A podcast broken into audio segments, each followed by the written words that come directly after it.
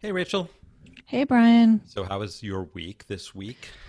I mean, pretty bad. I'm just kind of sitting here alone, innocently eating a bag of soup that I bought A for my family. A bag of soup. I didn't soup Don't you know? Haven't No. you heard? No, what?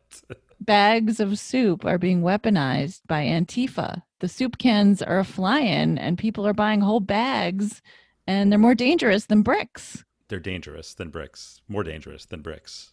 Soup is more dangerous than bricks. okay, this sounds like a nope waiting to happen. We'll talk about this in a bit. This is Nope. The podcast where we shut it down. My name is no. My sign is no. My number is no. Mm, You need to let it go. Mm, You need to let it go. Mm, Need to let it go. I to the to the no, no. Okay, we we got to rewind to this. What? Why are you talking about soup? Okay, let's just play the clip of President Donald Trump talking about soup. Okay, you have to send this to me and I'll cut it in. I already did. it's water. And then they have cans of soup. Soup. And they throw the cans of soup. That's better than a brick because you can't throw a brick, it's too heavy. But a can of soup, you can really put some power into that, right? Yes, sir. And then when they get caught, they say, No, this is soup for my family. They're so innocent. This is soup for my family.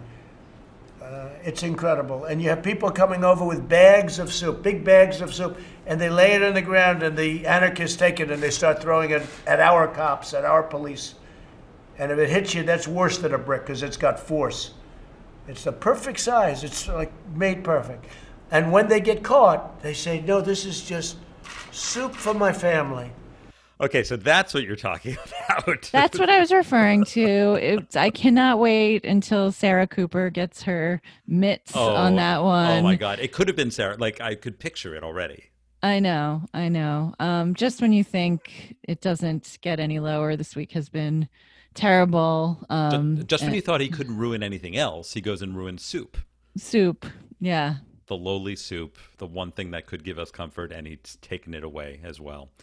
Okay, we got to get on with this podcast. So I just want to uh, quick public service announcement. Um, it's the end of the summer. We are going to take next week off. It's Labor Day week, uh, but we will be back with the new fall season of Nope the week after that. And uh, you know, I've been reflecting on my summer, and I realized that it's been 99% shit and 1% pure bliss. And you know what the pure bliss came from? The summer music series. The summer music series, and uh, this is the last one. This week we are doing Quarterflash, "Harden My Heart" from uh, 1981. You will recognize it when you hear it, and we have first time ever a special guest. It is our finest living hallway critic, friend of the pod, multi hyphenate Lauren Meckling, and you will understand why we have a hallway critic and what is a hallway critic if you stick around till the end of the podcast. But before we get to that, Rachel. You must have some interesting things that happened to you this week. There have been a couple of interesting things. Two, um, two things this week have to do with our summer music series, and it's just kind of like the the gift that has uh, borne a thousand fruits. Um, so the first The thing, gift- it's either the gift that keeps on giving or the tree that bears a thousand fruits. this is both of them. It's so good. It's both of them it's, combined. it's the giving tree. so, The giving tree dies in the end, doesn't it? yes, it's a very terrible story. I Okay. actually hate it. Okay. Um, okay, But I so I was. so I was jogging the other day around my neighborhood and I was just like mad. I was thinking about how absurd it is that Donald Trump continues to use the village people's songs YMCA and Macho Man at his rallies. Don't ask me why this is what I was thinking about. Just this is There's a lot to get angry what- about in the world. That is not in my top 1,000. it but- made me run really fast. I was just angry. So these are historic, fabulous gay anthems, and they're being appropriated to support a racist, homophobic monster. And suddenly I realized that I could do something about this. I have an in with the village people. I didn't um, know that. Yeah, have like not all. I Not do. all village I- people. just like one village person. So, like, let me explain. So, 10 years ago, I interviewed Randy Jones, who was the original cowboy for the village people, for a story I was doing about polyester making a comeback on the runways of Paris Fashion Week. And I remember Randy being very funny and he told me about one of his polyester outfits in the 1970s that burst into flames when he was on stage once. And uh, I was like, surely I still have his contact information somewhere on my computer. So I searched for it, and lo and behold, I found a contact. The woman's name was Alice, and she handled PR for the village people. So I just reached out. I didn't tell you, I just did it. This You know? was now normally like we plot like who our celebrity you know gets are, and we don't get any of them, but we fantasize about who we're going to try to get, and we collaborate on it. And so for you to spring this on me, you told me earlier today, is like a shock. I know. I, I just was like, you know what? I'll just dazzle him with my showbiz connections. And like, if I under promise or don't promise at all and over deliver, it'll just really like, wow. Okay, It'll be so I'm ready. wow I'm ready for you to over deliver. Who is our So- guest next week? Randy. So, from- Randy Jones, the, the cowboy. No, so I emailed this woman, Alice, and I asked if Randy Jones or any one of the other village people were available to chat with us on this podcast. And a few minutes later, I got a response from a woman named Miriam on behalf of the lead singer of the village people, Victor Willis, who was the cop, if you remember. Um, and the the response is very sad. She said, uh, "Rachel, thank you for contacting the village people. Unfortunately, Alice died of cancer back in 2011. Oh. Village people have made their position clear on Donald Trump's use of their music at rallies. You o- you need only Google vi- village people and Donald Trump rallies. If I can be of further assistance, please let me know." Okay, wait. I have, Um, I, I have thoughts about this. I was in. Sh- it's, it's so upsetting. It's very terse. Like the question was not you weren't looking for a quote about it. Like it's not Yeah. like someone asks you a stupid question and you're like Google it. You were asking for an interview, which is a whole different thing. I know. Well, like they're they're not giving interviews at this time. I don't know. I was I felt terrible. I just all I did was I replied. I said I'm so sorry about Alice's death, and I just thanked her for the quick reply. What else could I do? And No, then I I googled Village People and Donald Trump rallies, and I saw that Victor Willis made a statement in June, which I already knew about, saying that he disapproves of Trump's usage of YMCA and Macho Man at rallies, and this was reversing his position on the matter because in February he said it was fine and they weren't going to get involved in politics. But like honestly, I think this does not go far enough just to be like we disapprove. That's not enough. Eddie no, cease and Grant desist. Yeah, Tom like- Petty did it. Bruce Springsteen did it. Like stop it. Totally. Eddie Grant of um, Electric, Electric Avenue, Avenue. sued the Trump campaign this week. Wait, and why? so if wait, Eddie why can is Trump it- campaign using Electric Avenue? That's so Why- random. I mean, all of this is so random. All of it. So if Eddie can do it, the village people can muster the economic resources to get a lawyer and go after this grifting asshole who is stomping on your good intellectual property. Yes. okay, that is a great story. okay. It's a perfect intersection of news and personal and summer music. So, Yes. wait, you said you had another Okay. one? Yes, I did. Well, you know, well, first of all, I'll, I'll update you if there's any further updates from the village people. I'm not holding my breath.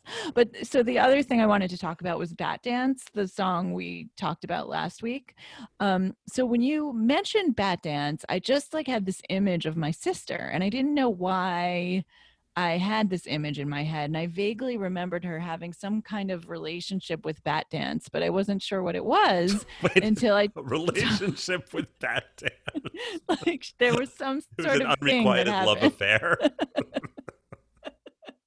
there was like and there was a thing with bat dance and so i talked to her on the phone this week and she told me that when she was 10 years old she performed a whole choreographed dance schmagoo to bat dance with her bunk at camp wayne in pennsylvania sleepaway camp. And not only that but there's a vhs tape somewhere in this house of my sister performing Oh this my god. dance Why have you done anything else this week except look for that tape? she asked me if I wouldn't mind searching the house for it because she wants to see it. And I was like, I do not have time for this. and I know that but- house. I know you have a VHS player on which to play it. Yeah, we do. I know you Um, do. so maybe, I don't know, maybe I'll look for it. And should I somehow stumble upon it, I will let Link you to it know. in the show notes. yes, I'll put it on YouTube. okay, that's uh, wow. What goes around comes around. Okay, I want to talk Okay. about um, the Melania tapes. Have you been following this? It dropped on Rachel Maddow last night. I didn't see Maddow last night, but I know like it was explosive, and I know about the book. And Yeah. um, yeah, So- tell me so- about so, Melania. Yeah, just when you thought they were like, no, we had wrung the book mill dry, that there were no more tell books to be had. Now we have a former senior and advisor to Melania Trump and also a close friend, former friend, Stephanie Winston Wolkoff, who was a longtime Manhattan fashion and society party planner, which is a job we could all only aspire to. Um, so she was involved in planning the inauguration, that famous inauguration, until there was, uh, you know, New York Times uh, investigation about it, and her name came into it, and she resigned after that negative reporting. So she has a new book now called Melania and Me: The Rise and Fall of My Friendship with the First First Lady. And a lot of the source material came from when she was having like conversations with Melania, like Melania would start to get into weird shit, and she would turn on a, a I say tape recorder. She would just start recording it. So there's there's stuff to back this up. Um, so there's nothing per se that's shocking, no, nothing impeachment worthy for the first lady in here. Um, but it does just fill in the blanks amusingly with some anecdotes and some disgusting details that we were suspected were true. But this just adds a new level of lush detail too. So let, me well, let me give. uh, there's no de- we know nothing about her. She's such a mystery. So I think any clarity about her is good. You know, I agree, even if it's bad. And we're, believe me, we're hungry for information. we need. Mel- Melania content. we've we've ravaged every other member of the White House grifting mafia family. We We've might as well looked under every rock. Well, okay. So here's here's a, a short bullet list. Uh, this was helpfully summarized by Politico, so that's who I'm ripping off here. Um, she did not. You remember she didn't want to move into the White House right away, and it was so like so Barron. Well, because she said it was so Barron could go to school or something. Yeah, it was also, or primarily, because she didn't want to use the same shower and toilet as Michelle Obama. To which I say, Okay. Melania, you are not worthy of shitting in the same pot as Michelle Obama. Oh my God, she's like no, she's. Th- this is so it's such an abomination. I don't even know what to say. I don't is- even know what to This is say why. anymore. When, remember in uh, New Jersey when Teresa Giudice said she wanted to build a new house because she didn't want to live in a used house, right? So right? 'cause she Melania- said it was like skeevy or something. Yeah. so she Melania- some weird word. Melania didn't want to live in the White House because it was a used house. Um, we always suspected that there was some tension between Melania and Ivanka um, and the uh, the Ivana kids. Um, so it turns out this is very substantial. She wanted to actually block Ivanka's face from appearing in the photos of Trump taking the oath of office, and it was actually called Operation Block Ivanka. Like it had a name. Like this was not just like gestural. Like this was an That's cute. an active. Yeah, it's pretty cute. um, she's she's, she's Operation Block. Like she has no guile. She's just like, let's call it what it is. well, I'll get to be best. If you're alluding to be best, I'll get to that in a moment. so, um, Melania does not have access to see Donald's schedule. She does not have access to his calendar. Like, I, I think even though that's like available to the public, like she doesn't have, like, I guess she doesn't know how to use Google Calendar, and like no one will tell her where Donald is. I wonder why. Um, so that's how he gets away with all of his shenanigans. But she says Melania also has a fun side because she uses emojis in texts, and she loves her emojis. So- Okay. okay, so that qualifies. Put one in the fun column. Um, then uh, there's some stuff which I guess we already know is not really about Melania because she was involved in the inauguration. He said he wanted it to look like a North Korean military parade. He literally said, "I want tanks and choppers, make it look like North Korea." Um, that didn't happen. Then he wanted to light the sky with drones, um, but then he couldn't because he was told it was illegal, which I guess nowadays wouldn't stop him, but back then uh, I guess it did. But then this is uh, this is my favorite stuff is the be best stuff. So when they were hatching Okay. the scheme for like what her cause should be, the staff came very helpfully, as a staff should do, came up with suggestions, and their suggestions were children first, shield your children, which is weird, be a cyber buddy, protect your children, and speak up. Um, I think it's very weird to say shield your children. Like that's It's like hide your children. hide It's your like lock up your wife, hide your children.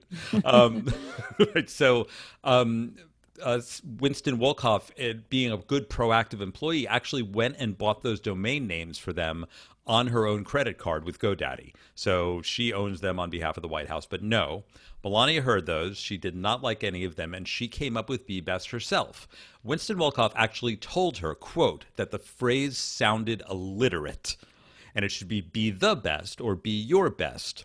And she says, Melania, lover of Sharpies, drew the two word logo with block letters and said, I drew it myself. So no one say, no one say I plagiarized it.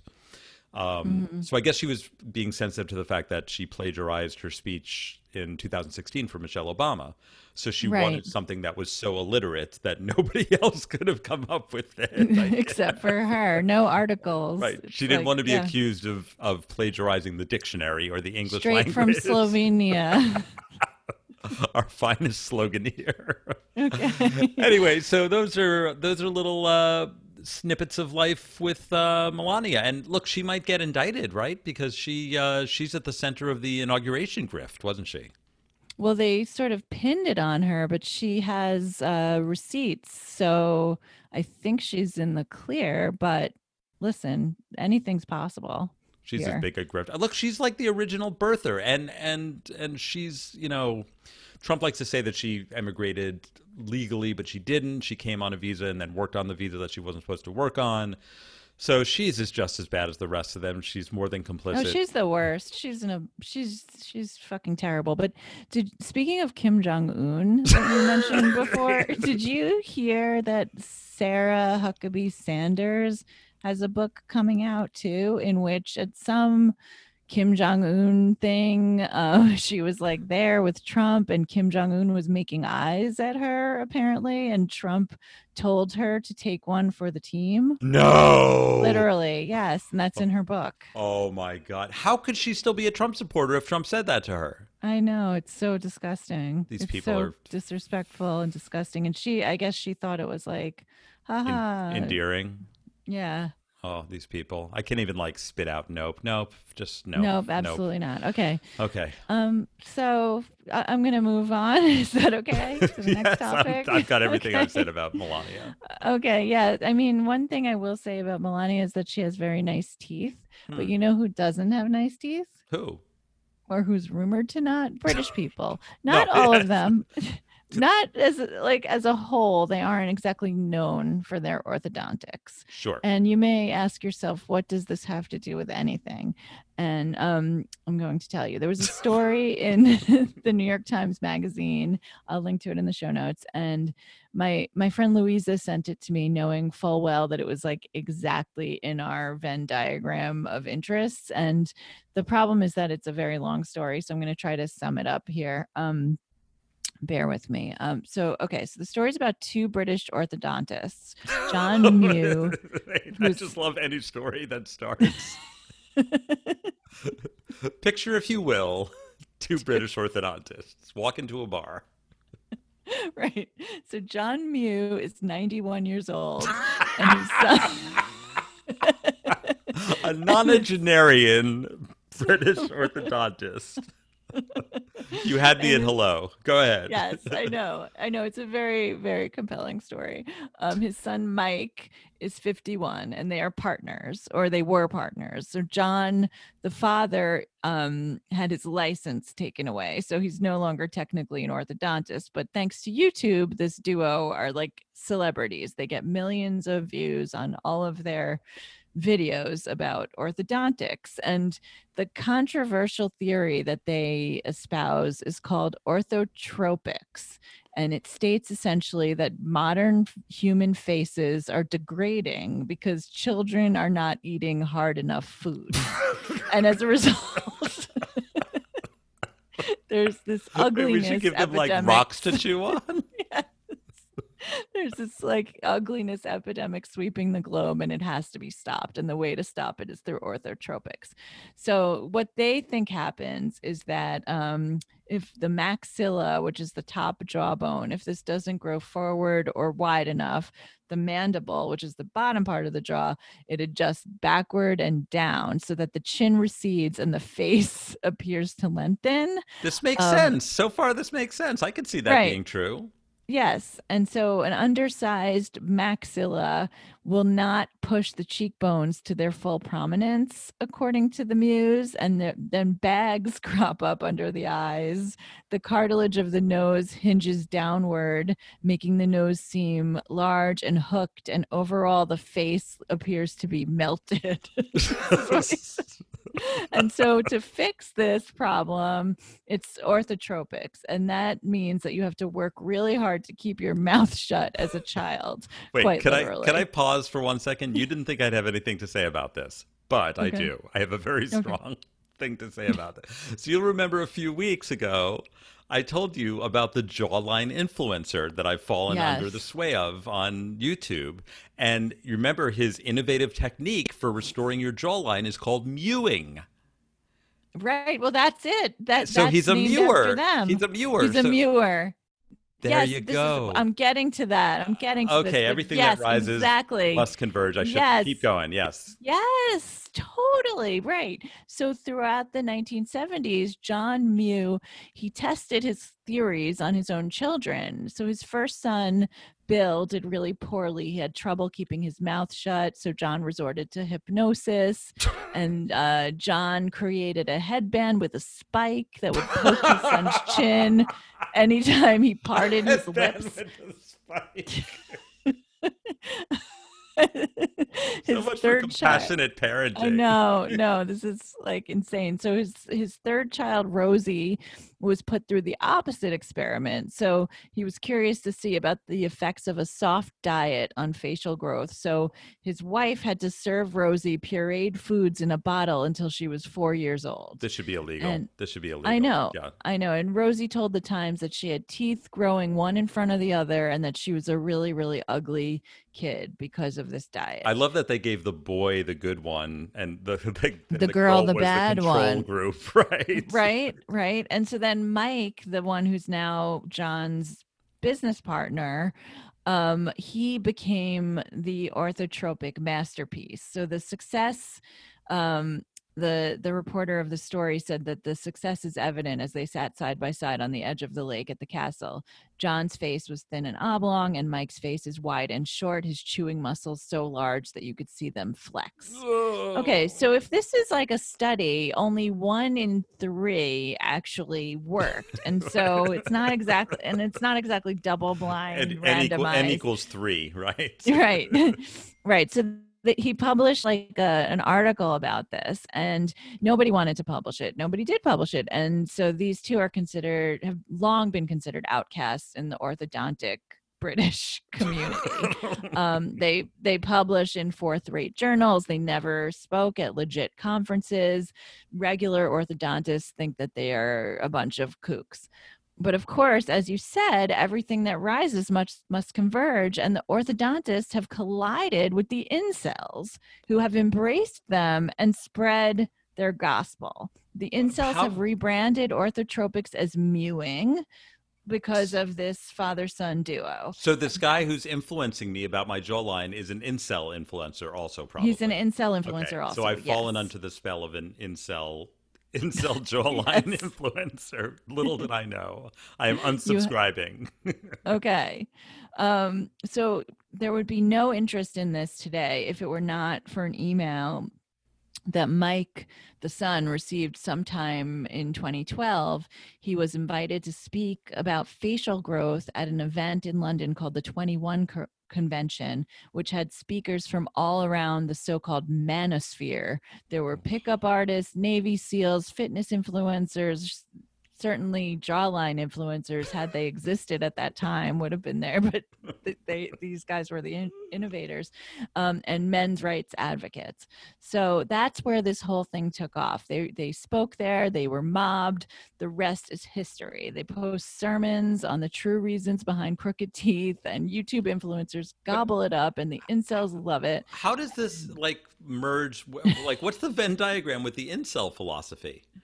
Well because the incels are obsessed with like what makes a face handsome right Oh, right. Well, they And- think that because they're not handsome. Right, and they want to do anything they handsome, can right. to fix their jawlines and their face and their alignment. And these guys believe that you can do that. Okay. That now that makes more sense. Sure. Right. Sure. It's a match made in heaven. So they see themselves, the Mews, as Galileo and Charles Darwin put together. And I mean, I do have an expert living in the house with me now. My dad is a retired dentist. And as you know, he published a book about health fraud in dentistry. So I figured I'd ask him what he thinks about this article. Of course, he had already read it. And he said that they're a bunch of idiots. And the only thing they're right about is that most experts agree that our mouths are indeed smaller due to eating less chewy foods. News you can use. I don't know if that's pr- descriptive or prescriptive. Was he saying that we should eat more chewy foods? I just think it's like uh, in the last 200 years. Sure, we eating we're eating less gravel. Certainly, Yeah, that's not Yes, a and so- controversial. It just shows that every good conspiracy theory starts with a kernel of truth. So I don't know what else to say about these people, but nope to mewing and and Nope, ninety you- nonagenarian British orthodontists stay in your Yeah. lane like fixed teeth. nope don't incels, don't put spikes in your son's face. in your children's face. Okay. Moving Enough said. Nope. Nope. Okay, we have time for one more. Yeah. Um, yeah, we do. Um, okay. So this is um about a New York Times wedding announcement scandal. So there was a vows column this week, uh, or no, there was a vows column a couple weeks ago. It was called Between Reps at the Gym, A Strong Connection. And it told the story of a couple who met at the gym Lauren Malian, a marketing executive, and Robert Palmer, a fitness entrepreneur. They met in January 2017 and it was love at first sight. They exchanged digits. They met for coffee two days later. They even took a Briggs Myers test for compatibility and they both got the same. Oh, what could possibly go executive wrong? Yeah, oh, mindset those and- people. That's another Yes, cult. that's- Jesus. Yeah. Right. So, okay. So the first problem in this um, vows column is this paragraph. It says, Mr. Palmer was five years younger than Miss Malian. Still, their connection was undeniable. Okay, so we're talking about a woman who's 35 and a man who's 30. Why is the Right. New York Times positioning this as if this A is some kind of huge Di- obstacle to diversion from the natural course of love. Like Really? it's not like he was 80 and she was 15. Right. And if if he was 80 and she was 15, they probably wouldn't have even remarked about it because if the man is older and the woman is younger, it's unremarkable. And Right, it, it upset me. But that is not even the tip of the iceberg here. So it turns out that Robert Palmer, the guy in the wedding announcement, was actually married at the time he picked up Lauren at the gym. And his ex wife found out about the affair by reading the New York Times wedding announcement, which failed to mention that he was divorced. And so now there's this correction appended that everyone was freaking out about and says an earlier version of this article misstated the previous marital status of the groom, Robert Palmer. Mr. Palmer had been previously married. Okay, so then, But that The doesn't really that's not really the clarification that's needed. right. Well, the ex wife, whose name is Nikita Moreno, she gave the clarification that was needed. She wrote her own side of the story this week in the New York Post. And it's quite a thing. Um, the headline says it all. It says, I found out my ex cheated on me from his wedding announcement. And then- that's that's And it then- all, yeah. then Nikita says that her friends told her not to read the Times and described the column and read the relevant parts to her. And uh, this is what Nikita says: "quote According to the article, the couple, Rob and Lauren, started their relationship in January 2017. It also said that he had never been hap- been married." That was news to me because I was his wife in January 2017. we split in late March of that year, officially divorcing in January 2018, and I never exactly understood why until I read about it in the Times. So then she goes on to describe how they had a civil ceremony and were planning a big wedding, and he just bailed right before it while she was pregnant.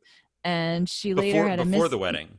Yes, He was like and a no later, show. Yeah. He was a no-show and she later had a miscarriage because of all the stress and he wasn't there for her. This guy is horrible. And so he then he tells the the new york post nikita and i were separated and both consented to a mutual and amicable divorce divorce. This is all very surprising to me and i was unaware that there was ever an issue. Because you never told her. She was unaware too.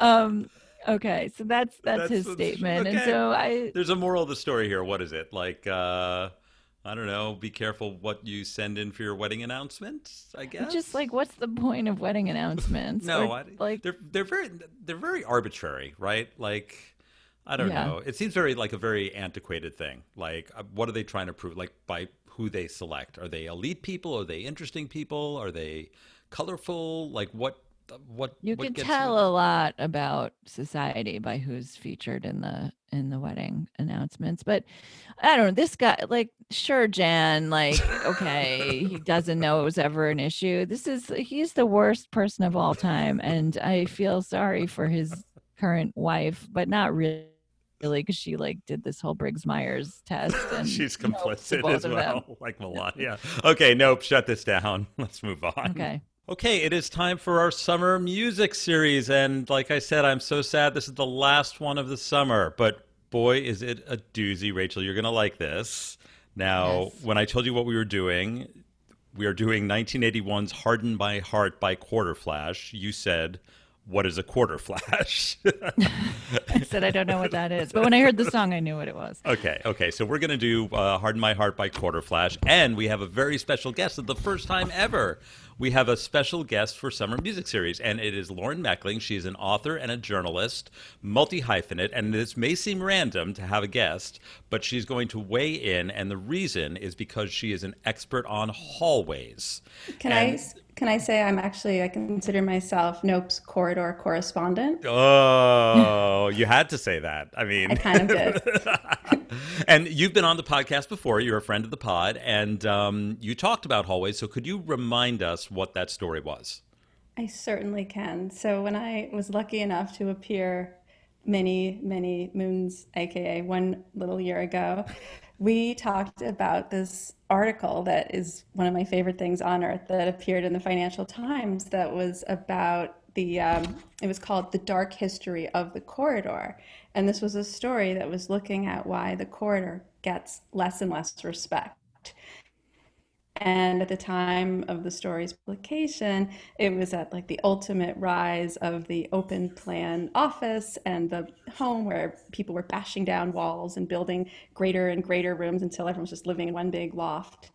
And peace was how over centuries the, the corridor kind of rose and fell. And the peace declared, which I recall having a great, we had a lot of fun talking about it said this is a profoundly anti-korotic era. Uh, and the three of us, we declared ourselves pro-korotic. We're pro-korotic, yes. staunchly pro-korotic. okay, well, you will see when we get to the rundown of this video. This is a pro-korotic video. The whole summer music series has been pro-korotic. Um, so let's let's jump right let's in. okay, jump in. let's jump in. Okay, so. Uh, the band is Quarterflash. It's uh, not a whole flash, not a half flash. It's quarter flash. It was founded in Portland in 1980 by a husband and wife couple, Marv Ross and Arinda Sue Ross, who goes by Rindy. And Rindy is really the heart and soul of the band because not only is she a sultry songstress and soothsayer, she also plays the saxophone and uh, she considers it an extension of her voice. And I think that's a beautiful thing to say. Um, the band evolved out of another band called Seafood Mama. Um, and if that was the name of my band, I would probably change it to Quarterflash also. That was um, a smart move. it's a great brand. They hired a, a branding pivot. they hired a branding consultant to, to switch from Seafood Mama to Quarterflash. Um, this was off of their debut album, which uh, rose to number eight and they never quite like so many of these songs and albums they never quite matched that success. Their second album went to number 34 their third album went to number 150 never charted again. They even had a reunion album in the early 2000s called goodbye uncle buzz that not shockingly did not chart at all So, goodbye, Uncle Buzz. So you were gonna say Uncle Buck, like the John Candy yes, it movie. was, it was on the soundtrack to Uncle Buck, the John So Candy close to greatness. So the song um, was a huge hit. It hit number three on the Billboard charts, but it sort of lost to the sands of time. Like Rachel, when you heard it and were of that age, you recognized it. But if I said "Harden My Heart," people wouldn't really know what that is. Um, no, but it- once you hear that beginning saxophone, that is an extension of Rindy's voice. You were right Well, back I'm- in 1981. I will play it Does in a your moment. heart do anything but soften? Yes, it's It's hardens. it does it not hardens harden. my heart. no. okay, so um, the the only like interesting media placement it was in the first scene of the pilot of The Americans, which is interesting to me. And I watched that. I didn't watch the Oh, whole series. Great I watched that. soundtrack on that show. So, Yeah. like a lot, like uh, last week with Laura Branigan, it's another one of these like moody minor key things, and her voice is really interesting. Her like the chorus starts like a murmur, sexy murmur, and then it builds to like a howl, and she has like a Stevie Nicks vibe going. Um, Pat okay. Benatar too. Oh yeah, well she's got Pat Benatar hair when with, with like that big poofy perm. Yeah. So And then Leonard Cohen when her child doppelganger comes in the video. But I'll wait till you. no, you're you're skipping ahead there. Okay, so um, you are right, Rachel. The, the distinctive thing about this is the sax solo. It is very easy, very 80s. It really lets Rindy speak with her voice, and I'm going to play it right now.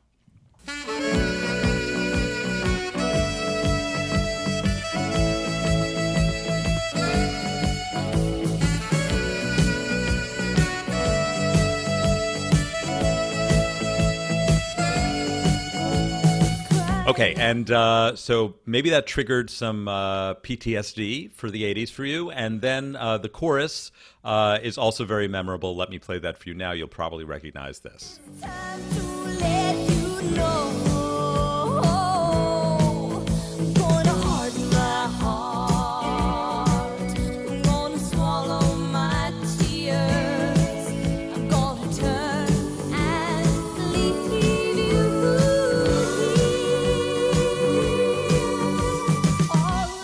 Okay, so it's an interesting song. It's evocative, it's moody, but the video is really something to behold. And I would say It's a after. whole other after, dimension. after Batdance last week, which was uh, of a league of its own, I thought, how can we top this? wall. We should probably end This summer is music. seven leagues of its own. it's like It you is got. truly a shame that podcasts don't have video attached. I mean, this. They can, they can. We can have bonus oh. content for our Patreon supporters, of which we have none because we don't have a Patreon. okay, let's let's talk about this video. So it starts with Rindy being chased through dimly lit hallways with swinging light bulbs, and she's bouncing from wall to wall, looking back because it's like someone is chasing her. And then she runs through a door. She's wearing this like black stretchy tights top, and then she's in a room with smoke and red light. And then as soon as she goes through the door, she's now wearing a flowy red dress. And she is standing in front of a little person. It's like a podium. It's like she's like leaning. It's like Stefon. it's like it could be in a Stefon club, right? Yes. So there's a, a human podium. capital LP little person standing there in front of her like a podium, except he has a big afro. He's white and he has an afro and he's wearing aviator sunglasses and then walks by a fire juggler out of no for no reason, which is reminiscent of earlier summer music series Let's Hear It for the Boy that also featured a fire juggler for no reason on a football field. And then who else had a fire juggler? But the one with the the Joker shoes. What was that one? an emotion. Oh yeah. An emotion, Obsession. obsession. They had a fire juggler. okay, so check fire juggler. If I had sound effects, I'd go ding, ding, ding. Okay, so then they pull out, and she's like on the steps of an Egyptian temple or something. And there's a lot of temples. There was a temple in Batdance at the beginning. The Vicki Vales come out of the temple. Oh yeah, and at- in um, uh, what's it called? The the Jackson video. Oh yeah, that was all set in a temple and sort of another torture temple. Torture. Okay. Temple so torture. and then, as if the jugglers and the, the little person wasn't enough, then like Olympic floor dancers in short shorts come out and start doing like an Olympic floor gymnastics routine behind her, which was actually very It's like reminiscent. human Jiffy Pop. this is a Stefon.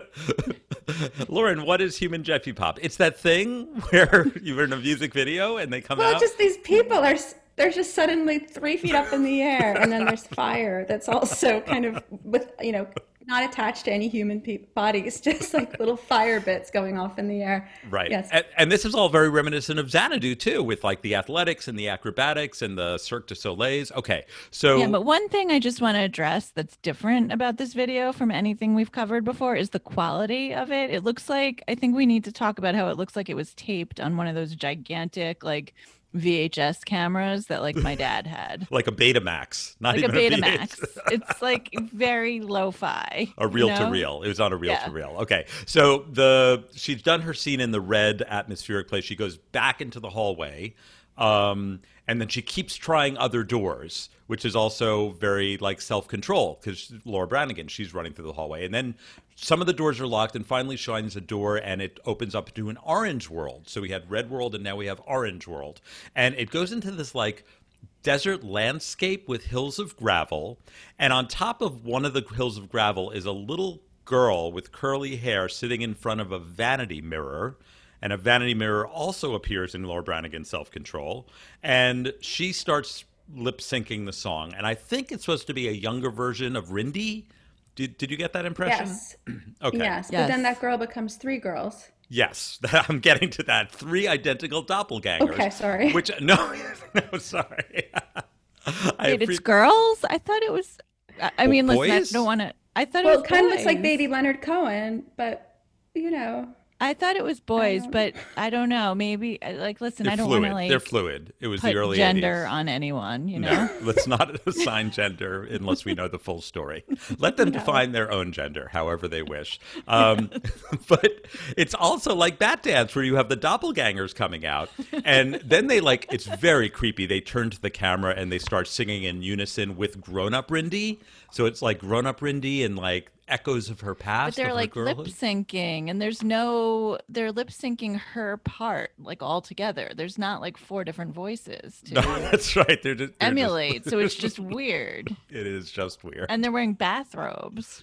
I forgot they're wearing bathrobes Yes. in the That's desert. a Mariah Carey like vanity mirror. yeah. yes, on a on a hill of gravel in the desert. Okay. Yes. Of course. So where do you go from here? You're in the desert. Of course, you get to the solo to the bridge and you're in a big empty poorly lit airport hangar with a wet floor. And I don't know what it is about the wet floors, but if you remember the street in self-control also had a wet floor on a tarp. yeah, and didn't right? Tina Turner's video? have a wet right, floor? Tina Turner had a wet floor also. And they were all wearing fabulous wellies on their feet. If you look closely. Yeah. Oh, I didn't even notice that. Really? Oh, okay. You're also our our fashion correspondent. Well, you know, the below the ankle correspondent for another sideline. but but she's there, of course, with her saxophone. This is her moment to shine. She's got like a she's wearing like a high waisted bottom with like a gold lame top, and then she's got motorcycles like zooming around her, splashing in the in the water. And How then did she thi- focus on her? There's so much going on. And then she because she's a multi-instrumentalist, she starts playing the drums. But the drums are in fact a phalanx of like a dozen people Heads. wearing motorcycle helmets. It's just their heads, and she plays the drums on their heads, and they have black face masks. It's like the Daft Punk heads. You know what I'm talking uh-huh. about? It's like 12 Daft Punks. And she does like a little like drum riff on them. And then she's changed into a tuxedo from her high waisted pants. And now she's on the back of a motorcycle So be- dance. being It's driven so- by the Daft one of the Daft Punk guys. So that's the solo, that's the interlude, the middle. Then we're back in the red world with the little person again, and then she's back in the hallway. So we're like recapping all the adventures she's been through.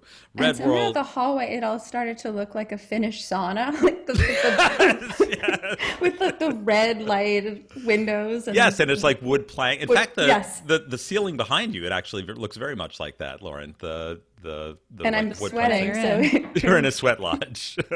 okay. So, um, and then we're outside in the desert, and there's just a, a, a two second shot of a bulldozer in the desert, and we don't know what this bulldozer is for. And It's then one of the, menacing. it's like just like a presence. it's like coming what's for going to you. happen with it's it? coming yeah. for you. Yes. full and then screen. yeah, and then the Daft Punk guy comes out with a flamethrower, and then the fire breather is there too. So there's some sort of menace in the air bulldozers and flamethrowers and fire breathers, but we don't know what is going to come to come in yet. Or what caused it? What precipitated it? what, what came before, what comes after, we don't know. So she's racing through the hallway one more time and she exits. And then we see the exterior of what's behind in the desert. And it's like, I don't know how to describe this. It's like changing room, like a cabanas, like changing rooms with different door colors, like at a pool or a beach. How would It you looks describe like that a building? hotel in like Tel Aviv. Oh my gosh. I, all I could imagine was some structure in Marfa, Texas. Just some Yeah. sort Very- of pretentious, there's- peaceful structure. Those are the two the most colorful specific doors. references I could possibly imagine. It is either an apartment in Tel Aviv or a structure in Marfa, Texas. Both are apt. they could be. If you don't have a mental image from that, then I, there's nothing I can do to help you. So, um, who are you?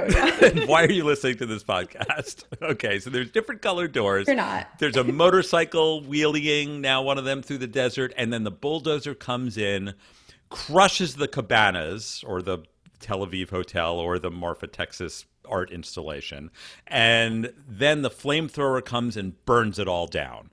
Which is, of course, another the reference to that was not enough. right. There might be right. It's like Multiple when in a- modes of destruction. it's like in a horror movie when you like knock someone out and kill them and you think they're dead you got to put a bullet in just to make sure this is the Exactly. this is the bullet just to make sure and where has she, she's flees away? yeah, I think she's out already. So that the whole question was this was all those hallways and these other rooms, the red room, the orange room, were these like an underworld that was only accessible through these cabanas, or like I, I'm having trouble like physically. Right, because the cabana is like fairly short, right? Oh, it's And so very the- small. the- it's like a physical impossibility that all of No, that no, no. space exists in there. That's why it's got to be sorry. in underground. there. So where did she too come from? This one Okay. was the corridor world that was like very satisfyingly put to rest.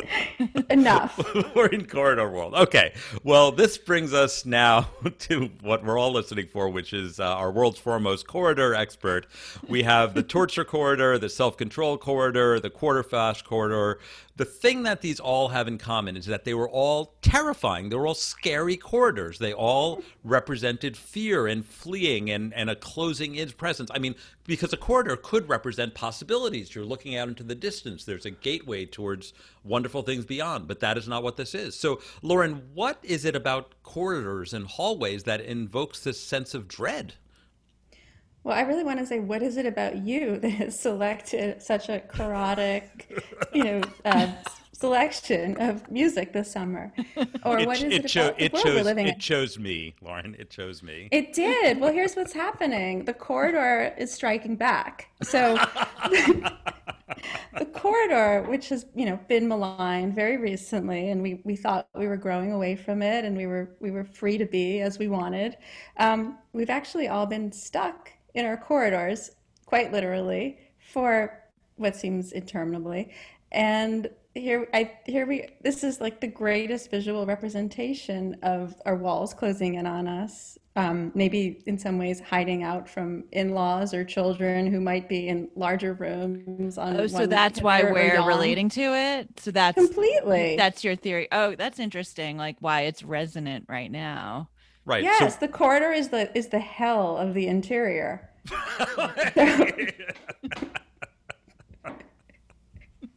hell is not other people. Hell is a corridor. So what? But all these videos are from the early '80s, right? So was there like a, a, a meme, a movement? Was there something about the the Reagan '80s, the nuclear era, that made people gravitate towards cor- corotic themes? Right. Well, for, you know, up in the Victorian era, there was something that was considered very um, kind of exotic and luxurious about being able to build corridors between rooms.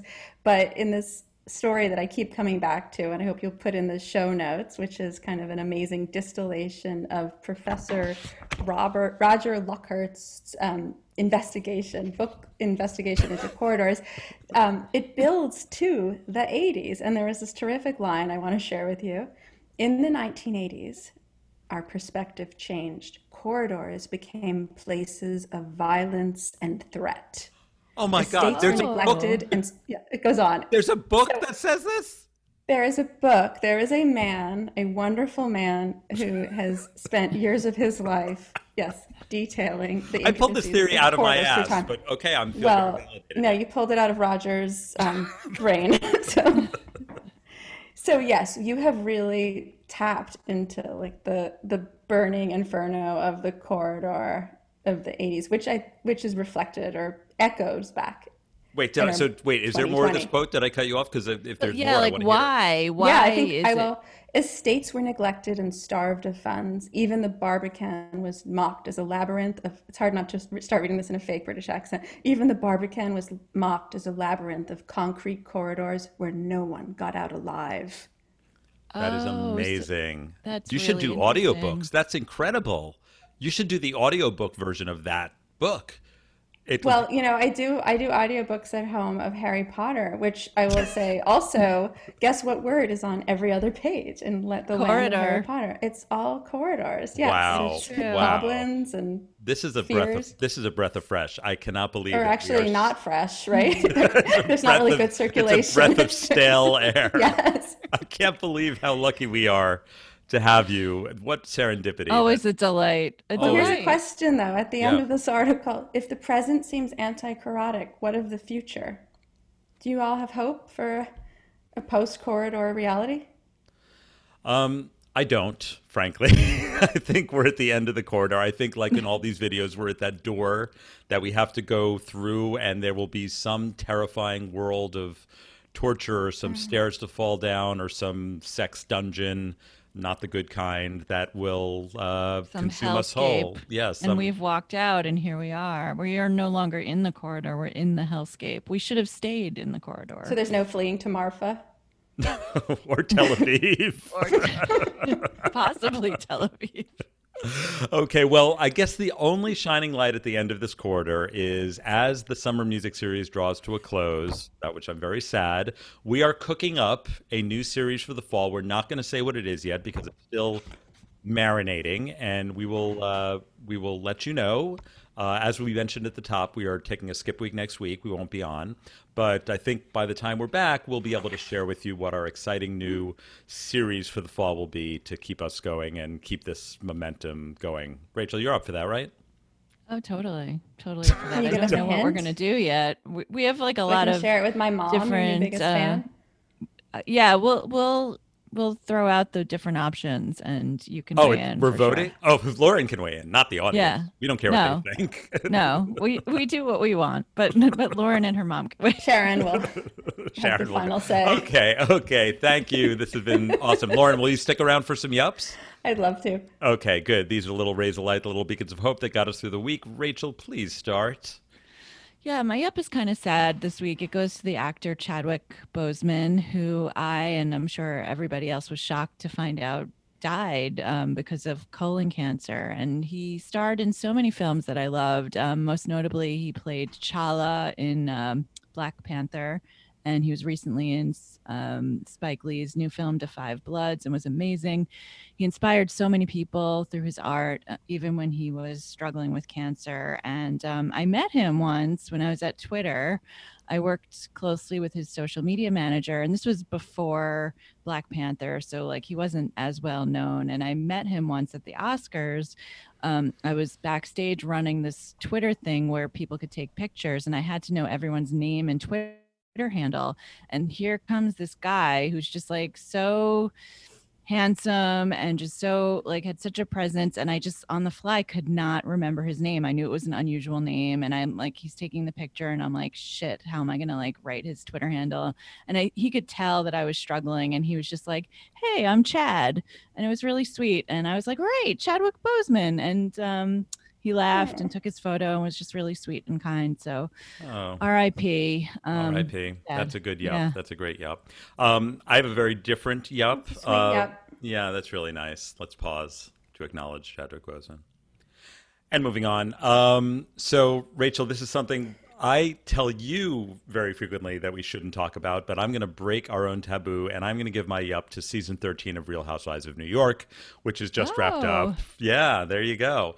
Um, now, we have been, anyone who listens know that Rachel and I are a long term Real Housewives fan. New York, you've written about them, we've partied with them, we've drank with them, um, we've done a lot we're housewives adjacent we're definitely adjacent. Um, but the franchise, like all of them, are getting a little long in the tooth. But somehow Bravo pulled out the best season I think ever, season thirteen, with the new addition of Leah McSweeney. Like it, every episode brought it. And what was especially poignant for me is that the filming ended. Where on the last episode is actually airing like right now while we record. Um, is in the last month or two before COVID lockdown. And so it's Christmas time, winter festivities all around New York. And I'm watching it and I find myself having these like reflexive reactions, which are like, no, th- there's too many people at this party. Or like, Dorinda, don't stand so close to Ramona. You're to you're wear a mask. And it just makes you realize how far we've come and how sad, but it also is a little ray of light to look back on happier times. Who would have thought that these late, these old harpies screeching at each other would be happier times? But um, but it but was. here we are Here we are, cooped up in our basements. okay, Lauren, you have uh, one or maybe two. I don't know. Yeah, I guess you could say one and a half. Um, I well, first of all, I would be remiss not to recommend a book that I know I love. I actually um, don't have it yet, but guess what? It is called The Dark History of the Corridor by Professor Roger Luckhurst. Um, there are five. As there read- were five. As there read were by five- Lauren Mechling. Oh my gosh. Um, thank you for believing in me. Um, there were five uh, copies on Amazon. There are now four because one is heading One is to headed to my- you. My, oh, my personal good. corridor. and about to be two. Cannot yeah. wait. Where it to belongs. snuggle with. um, and then the other yep I wanted to say is I am I think one of two people who is just loving this television show this summer. It's called Doghouse UK. It's a reality show that is available if you have the HBO Max app, and it is was produced basically by the BBC or with the BBC. So it takes place somewhere in England at a kind of rehoming facility for dogs. And if you have either succumbed to the desire to get a quarantine puppy or you wish you did but just have have yet to. This will definitely satisfy that it's about um, you know each episode follows a different real person who comes in and sort of explains their basically always sad lot in life and why they really want to bring a dog home with them. And then it's sort of a like a dating matchmaking show where you, you watch the dog uh, misbehave and either charm or fail to charm the prospective owner. But the thing about the show is it sounds so schmaltzy. I mean it does have a kind of like bake off vibe to it but it's also incredibly weird and each episode is like a little Mike Leigh movie um, and you just have to see it to Oh, to get Oh, it. great. I'm on it. definitely people gonna are not let's just say they are not housewives they're not your housewives Rachel, you should watch it with Coco. I will. I'm definitely going to watch it with Coco. But she likes to bark when she sees dogs on screen. Well, that could be cute too. well there's a lot of barking i mean she, she'd be welcome okay. Lauren, thank you so much for being our guest. You brought a level of expertise that we do not deserve. We've we do never Wall to had wall. before. not wall to wall. End. sorry to okay. ceiling. Well, Okay. this wraps up Summer Nope. Um, we're so grateful to all of you who listen. We are going to have a vacation week next week, uh, and then we will be back the week after for our fall season. Um, and uh, until then, if you've enjoyed this podcast, please rate, review, subscribe. Rachel, what should people give us if they if they rate us? Five stars only. And if you're going to rate us and give us anything less than five stars, I've said this before, I'll say it again, just unsubscribe. Yeah, Nobody's don't to. forcing you to listen to this. Nobody, there's enough podcasts out there. Don't listen to any four star podcasts. Just listen to five stars. five Yeah, That's it. stars. And that's us. We deserve nothing Yes. less. Okay. This has been a terrible week, a terrible summer, but it's been really fun to make this podcast. Thank you for listening. This has been Nope. The podcast where we shut it down.